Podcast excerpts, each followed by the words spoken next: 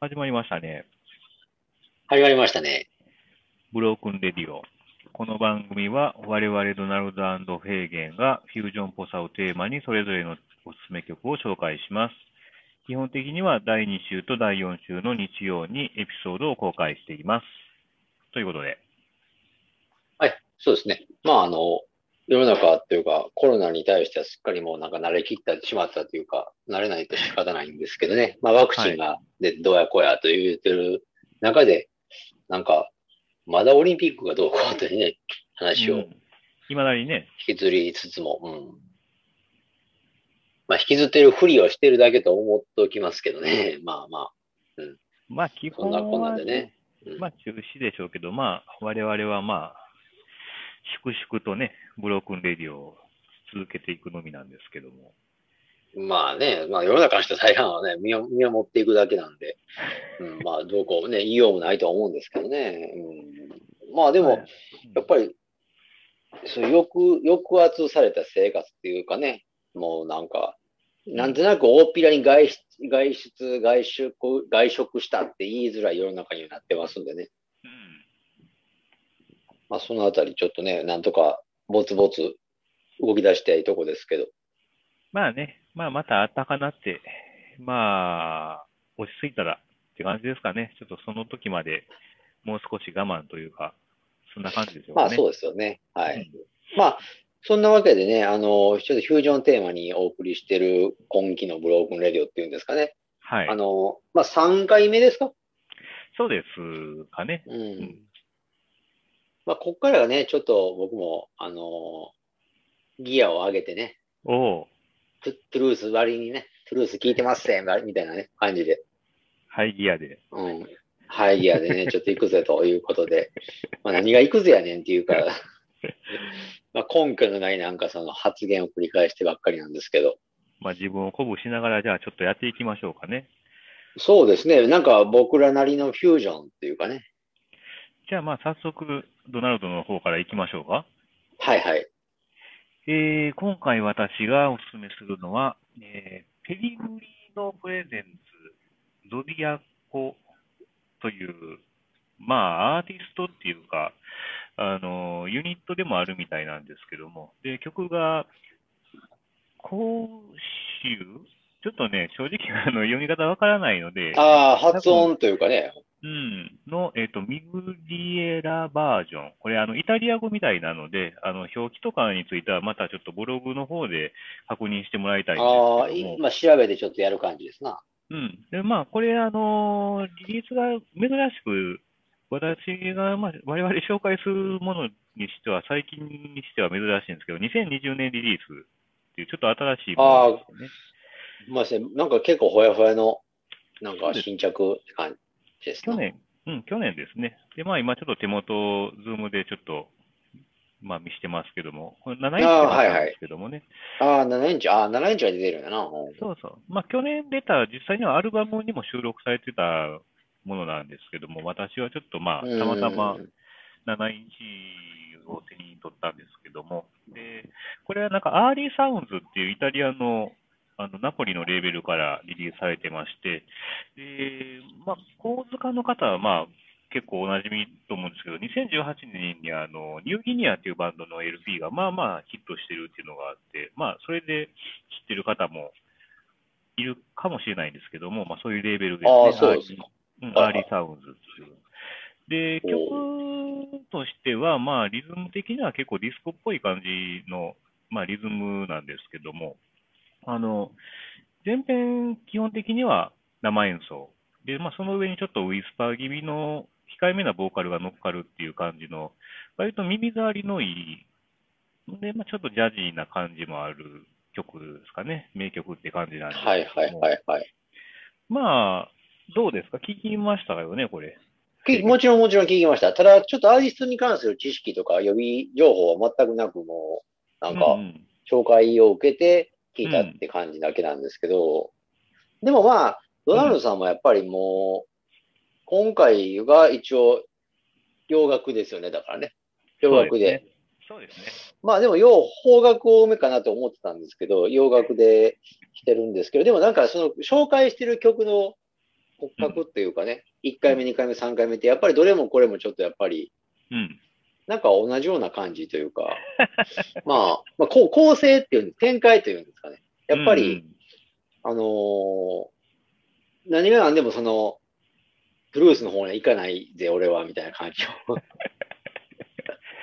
まあ、典型的なフュージョンっていうのは、まあ、確かに紹介しないですね。 あーだからね、いや、このあたりが、あの、視聴者の皆さんもどう感じてるか。だから、いろんな世代の視聴者がいると思うんですけど、うんうんうんうん。僕たちが40代でしょはいはい。 40代ぐらいでギリギリ、だから40、フュージョンって、だからポンって、音楽のジャンルとしてフュージョンってポンって振られて、うん。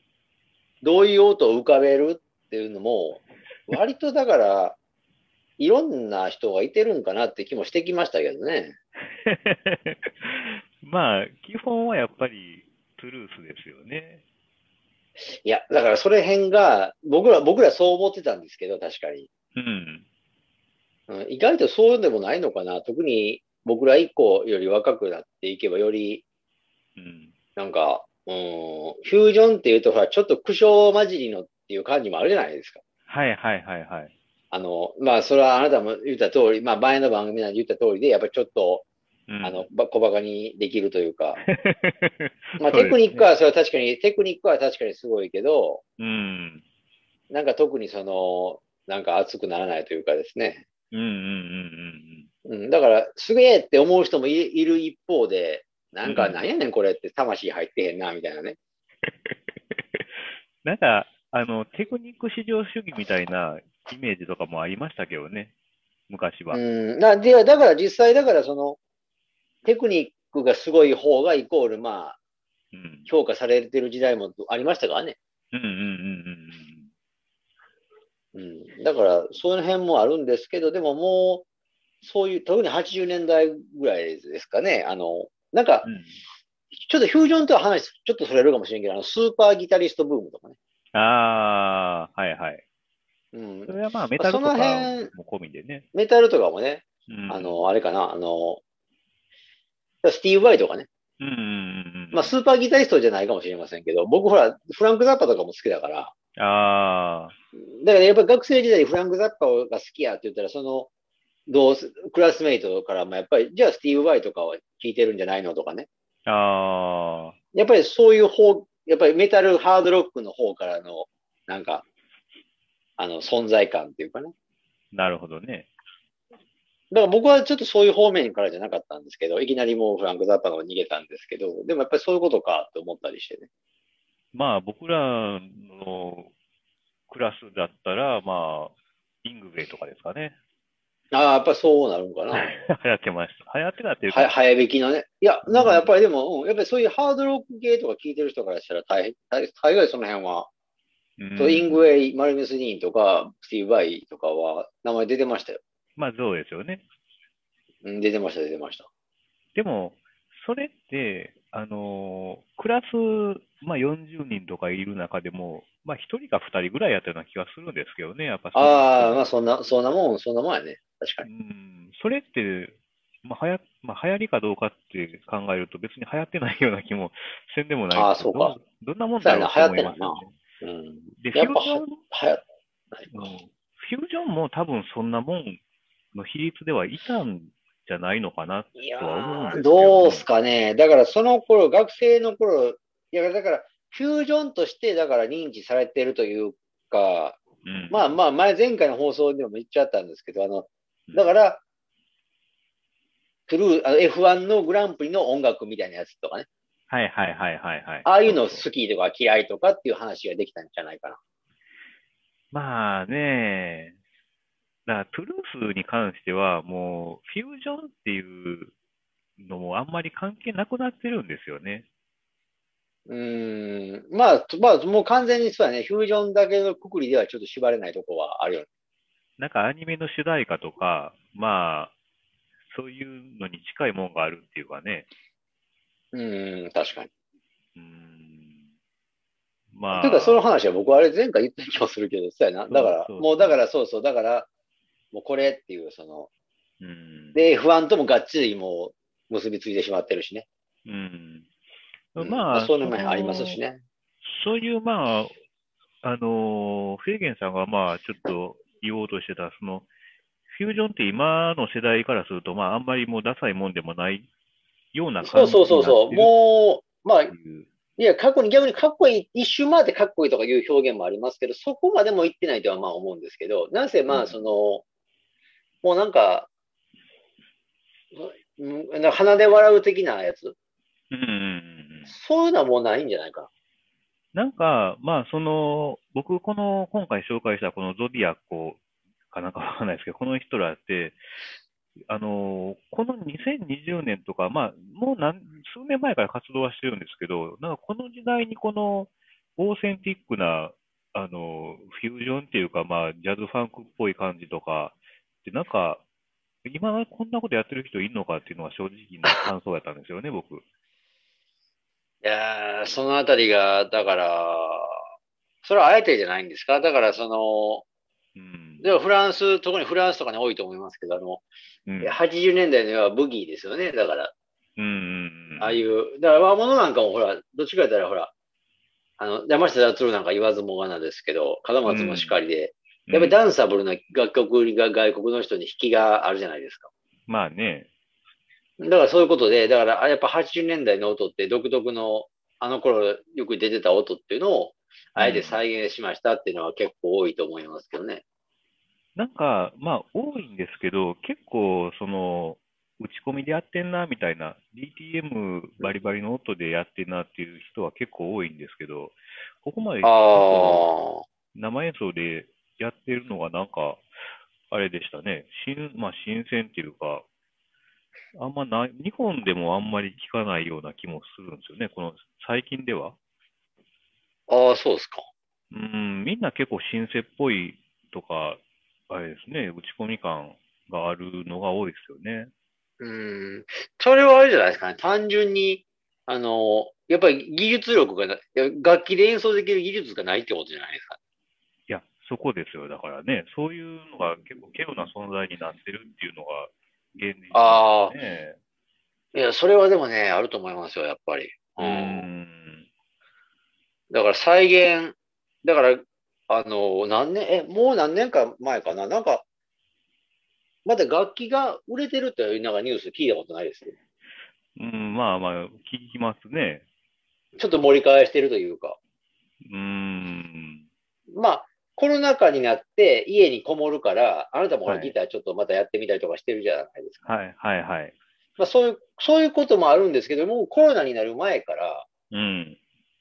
割とその、楽器がまだ、だからその、よんまあ、年配の方じゃなくて、若い世代、ああ、うん、やっぱりその、なんていうのかな。な、なんで、何が原因でそうなってるのか、ちょっと僕もはっきり今覚え出せないんですけど、まあ、かなり古いけど、軽音のブームはありましたけどね、一時期ね。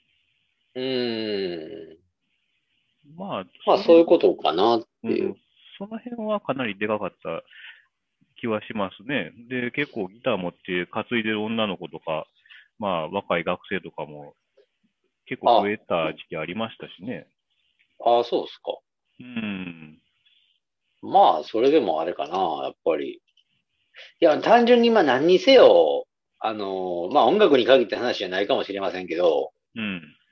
世の中が簡単に言うと便利になっちゃったから、うんうんやっぱりその、苦労、一生懸命練習して、うん。うんどうやこうやっていうこともね、もうなんかないというか、そこまでするなんかことがないというか、でもなんか、売れてる若いバンドの人とかで、まあ、キングヌーとかいるじゃないですか。あはいはい。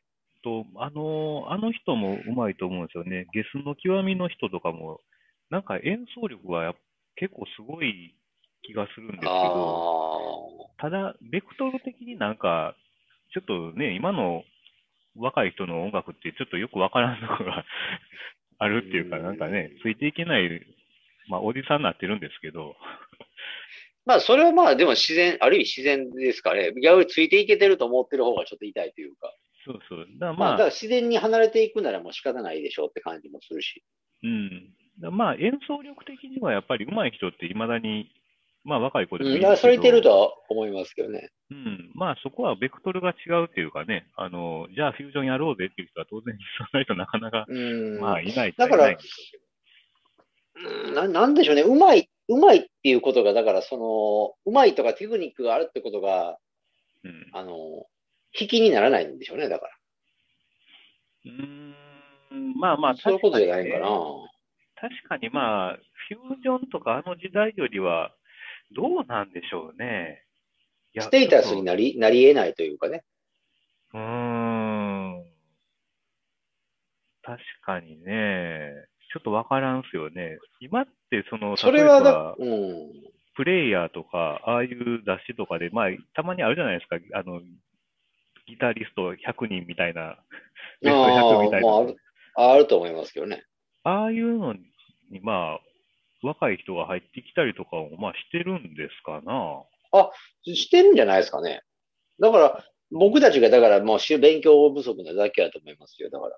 ほんまにあよくさ、あの、なんか、例えば、YouTube なんかとかでも、まあ、YouTube とかさ、まあ、サウナ検索すればいっぱい出てくると思いますけど、あ、うん。実はうまい何々とかね。あなんかその、よくあるのがね、ビジュアル系とかね。あ、ああ。ビジュアル系って、だから一一括りにまあ紹介当然されていくじゃないですか。はいはいはいはい。でもなんか、あの、実はめちゃくちゃギターがうまいとかね。ああ、誰々みたいな感じで。意外な人みたいな。だから、そういうのが、そういう、そういう YouTube とかが成り立ってしまうということは、裏を返せば、うん。ビジュアル系ってものに対しては、その、下手くそとまでは言わないけど、うん、特別うまいってことが求められ、一番に求められてない世界っていうかね。まあね、確かに。あんあ、まうまいイメージないですもんね。まあね。うん。そういうことがあるんじゃないですかね。まあまあまあ。まあ、まあ、そんなわけでというか、あ なたが紹介したあの、なんだ、なんだしたっけ。いや、だから、まあ、あれですよね。だから、僕に関しては、その聞いた印象は、その、うん。鳥、ね、なんて、鳥山さんでしたっけ鳥山裕二さんでしたっけはいはいはいはい。とか、あ高中正義の延長戦だなって感じで、うんうんうんなんかもうあれですよね、あからさまにプレイリストにの載せるからっていうことで、選曲してますっていう感じが出て、うん。あ、そうですかそんなことないんで、まあ結果ないと思うんですけど、まあ、テイストはね、やっぱり寄ってくるっていうか、あの、今回はでもちょっと変化つけたつもりなんですよ、これでもかなり。そうですか。まあね。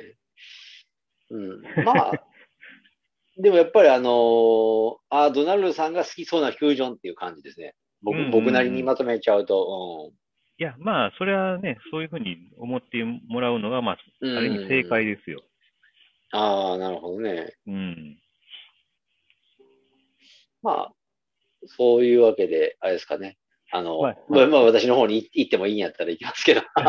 そうですね。まあ、またまた、じゃあ、聞いてみてください。ええということでまあええ行きましょうか制限さんの方で。うんはい。まあ、フェーゲンの方はね、もうこれはね、ちょっと真打ちで しょ。いやー、ちょっとね、やっぱりこれを事前にあなたにもね、振るのも、うんちょっ。と躊躇しましたけど、やっぱり言っちゃいましたね。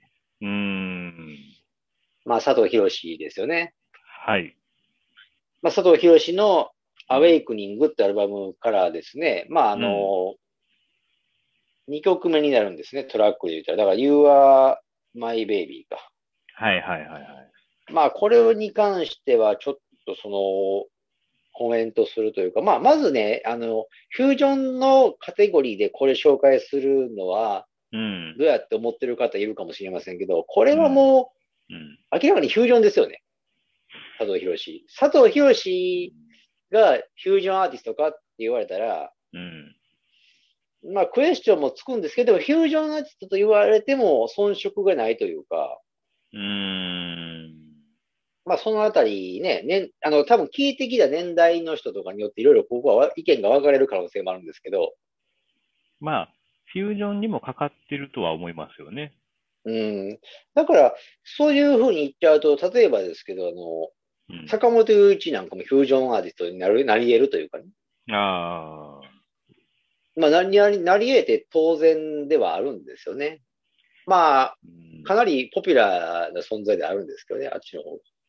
まあ、その辺は解釈によるっていうのもありますんでね、そうそうそうそうそうそう。まあ、下手したらっていうか、下手しなくても YMO とかもね、まあ、そう言われたら、そうそうそうそ元う々はうん、結構フュージョンっぽい感じで扱われてた時期もあそったうんですよね。特にファーストアルバムなんかはやっぱり、うん、うん、そうそう。そういうこと。まあ、だから、だフュージョンとして、うん、その、えー評価されることに対して、うん、どうなんでしょうね。その、当の本人がどう思ってるかはね、わからないんですけど、うん、うんう、ん、僕はでも少なくともなんかは、よいいとは思うんですけどね。なんか特に、まあ今回の佐藤博士のアウェイクニングですか。これに関したらね、本当に、もう、まあいかなり以前からやっぱ聞いてますけど、うん、うんうん、やっぱフュージョンのテイストはすごいあるなと思ってたんですよね。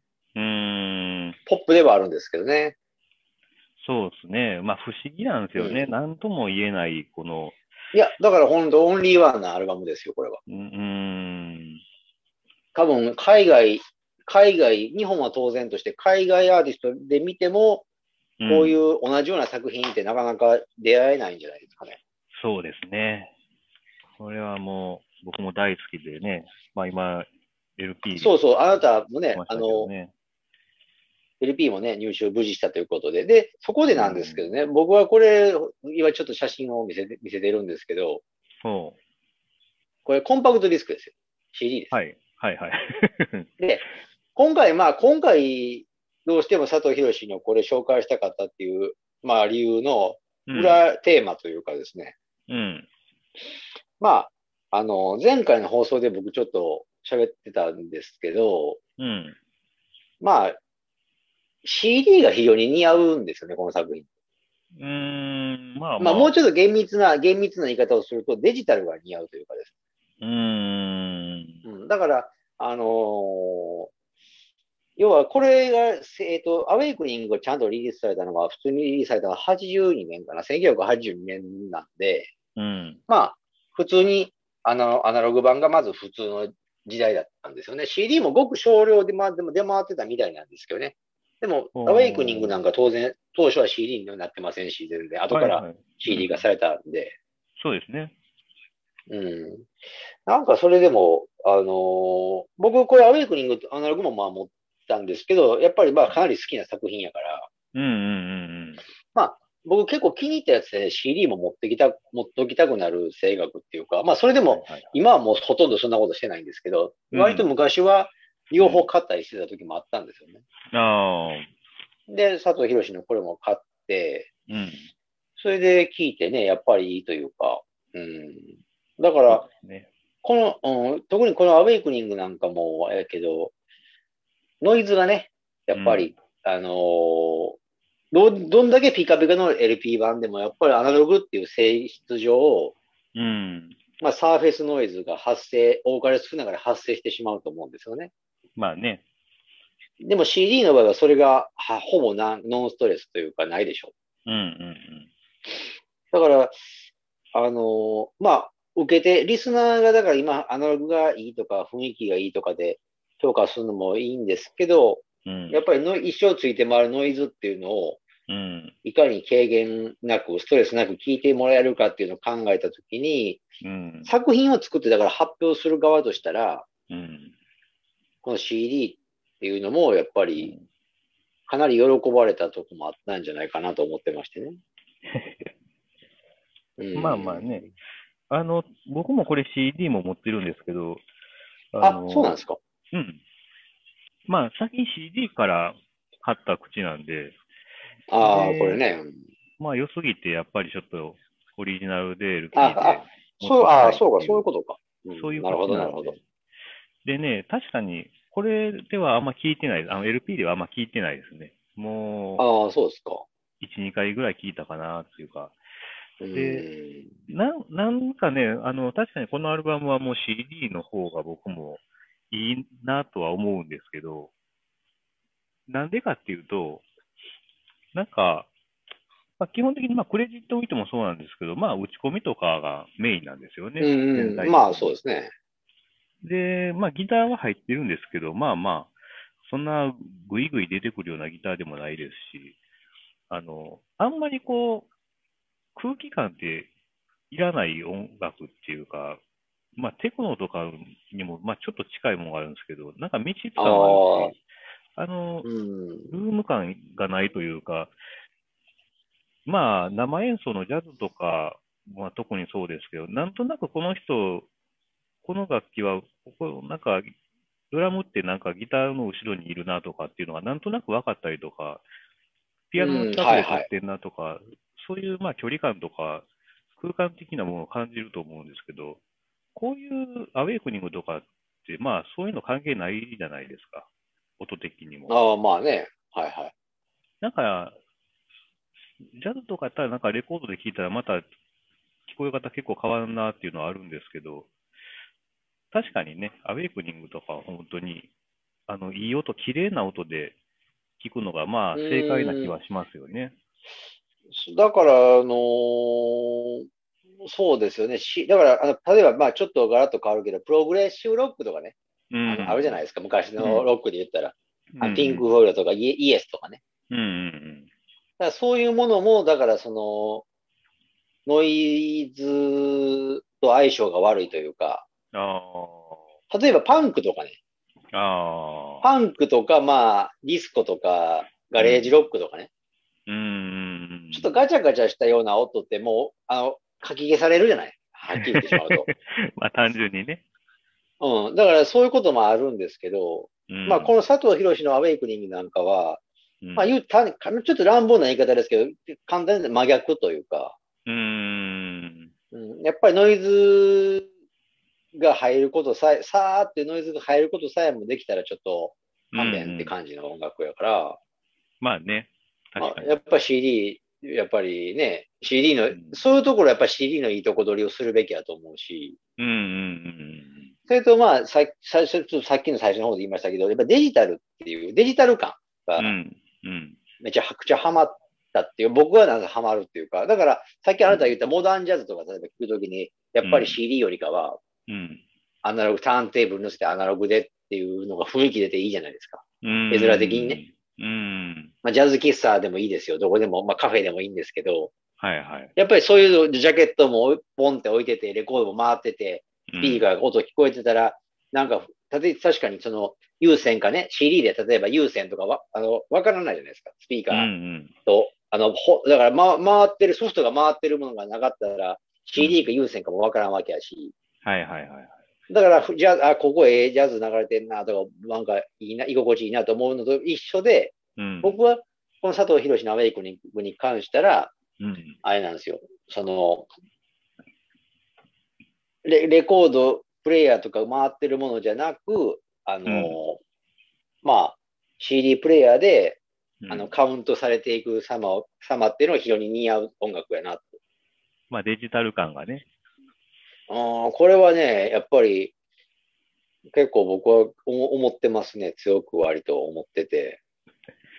それとまあ、ちょっとあの話あれやけど、例えば、小学校、中学、中学校、僕らは中学校ぐらいかな。まあ、だ CD をちょっとレンタル屋で借りたりして、うん。お小遣いで CD 買ったりして聴き始めた頃って、うん。まあ、ラジカセとか親に買ってもらってたんですけど、うん。うん。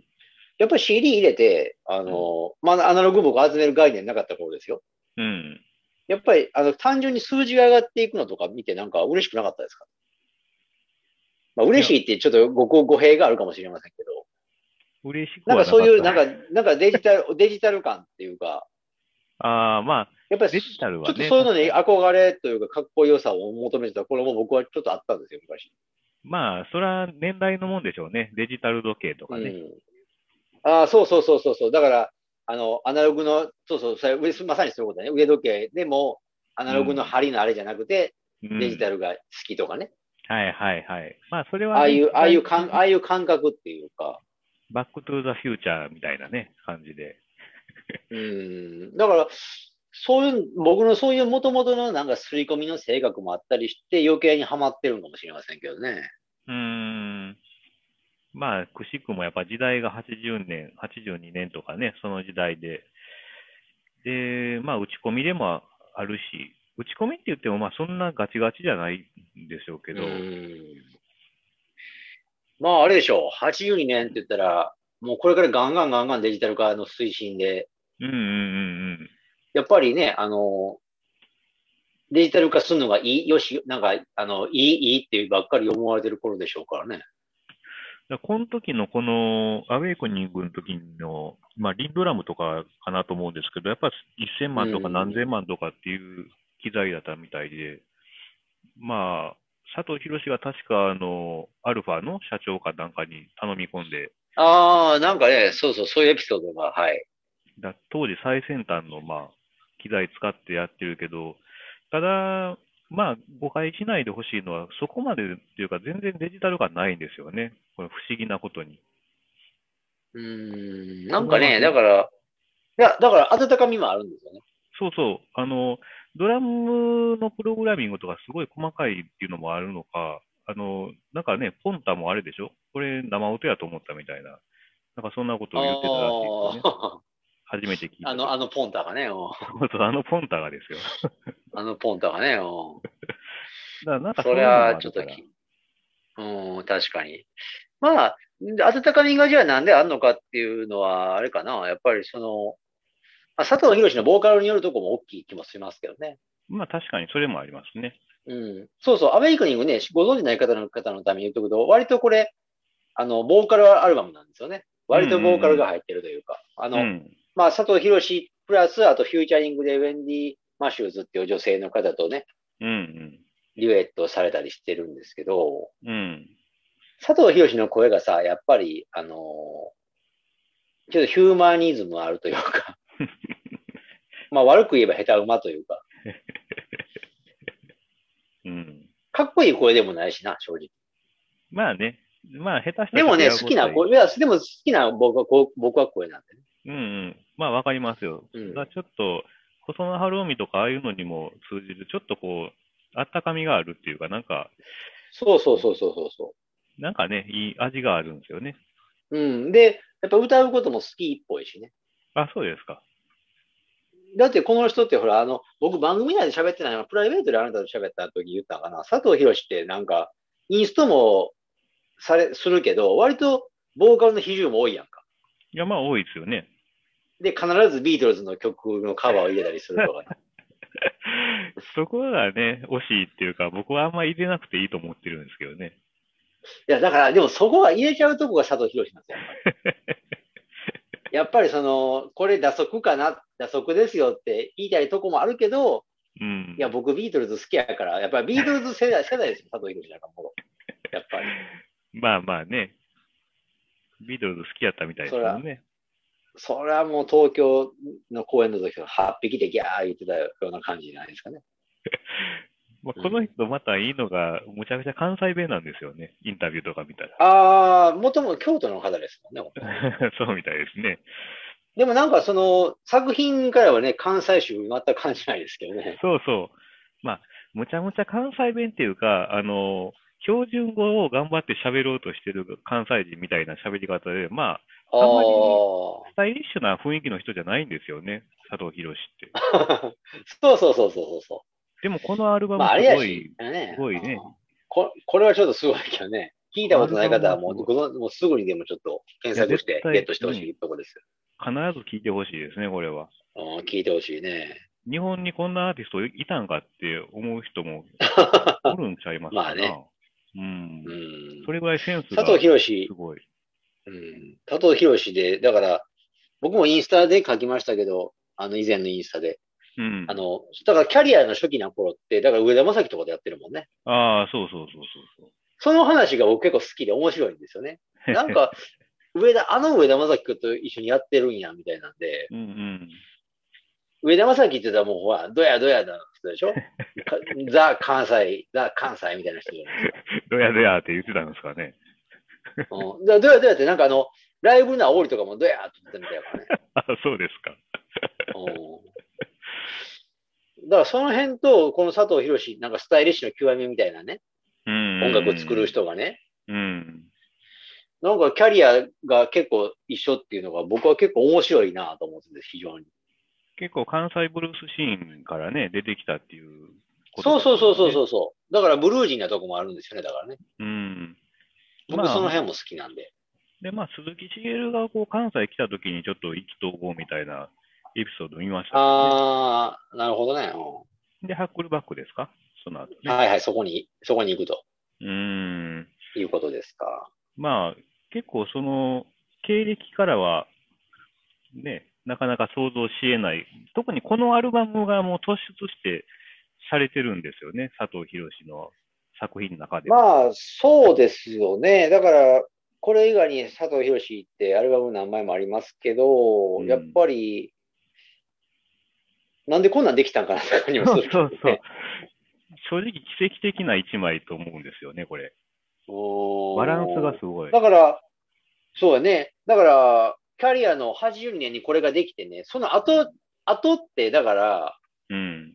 後にもこういうのないもんね。ないないないない。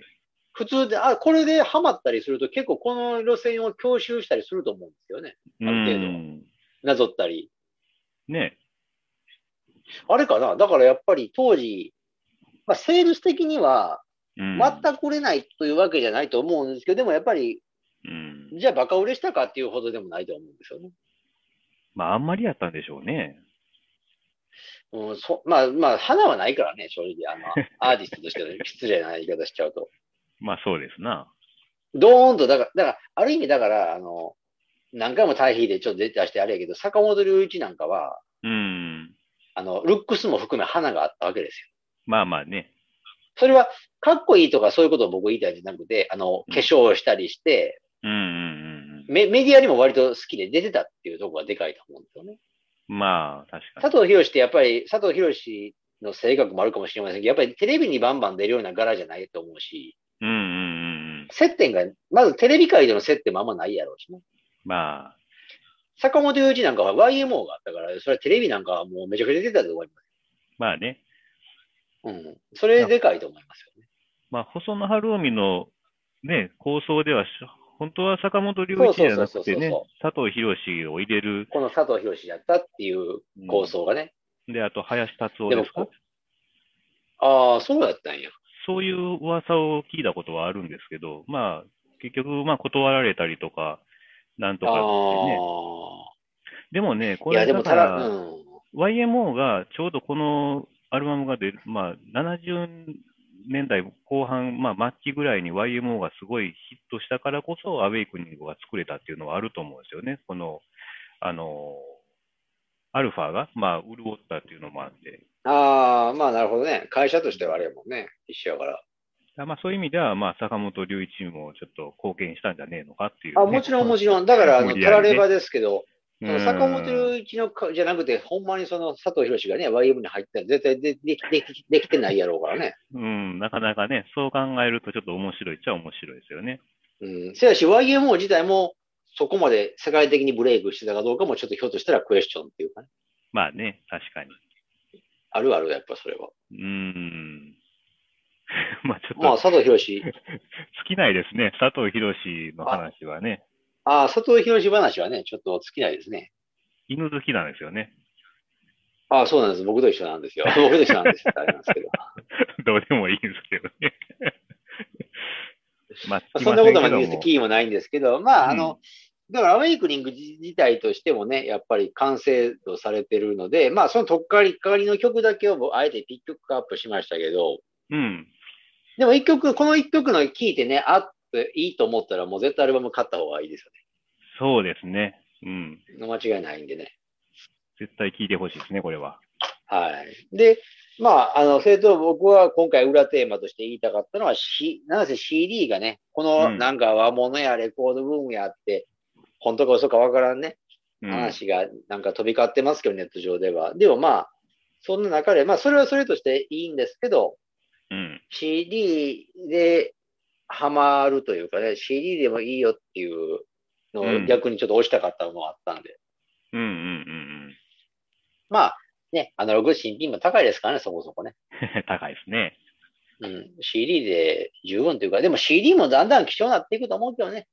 そうそう。まあ間違いなく結局はそう。うん、そういうもんですよ、時代っていうのは。うん、だからそのあたり、あの、ちょっとあんまり熱くね、アナログ集めに熱くならずに、ちょっとね、俯瞰で、あ見られてはどうでしょうというい意見も添えて、ちょっとうんもうこの回を締めていこうと思うんですけど。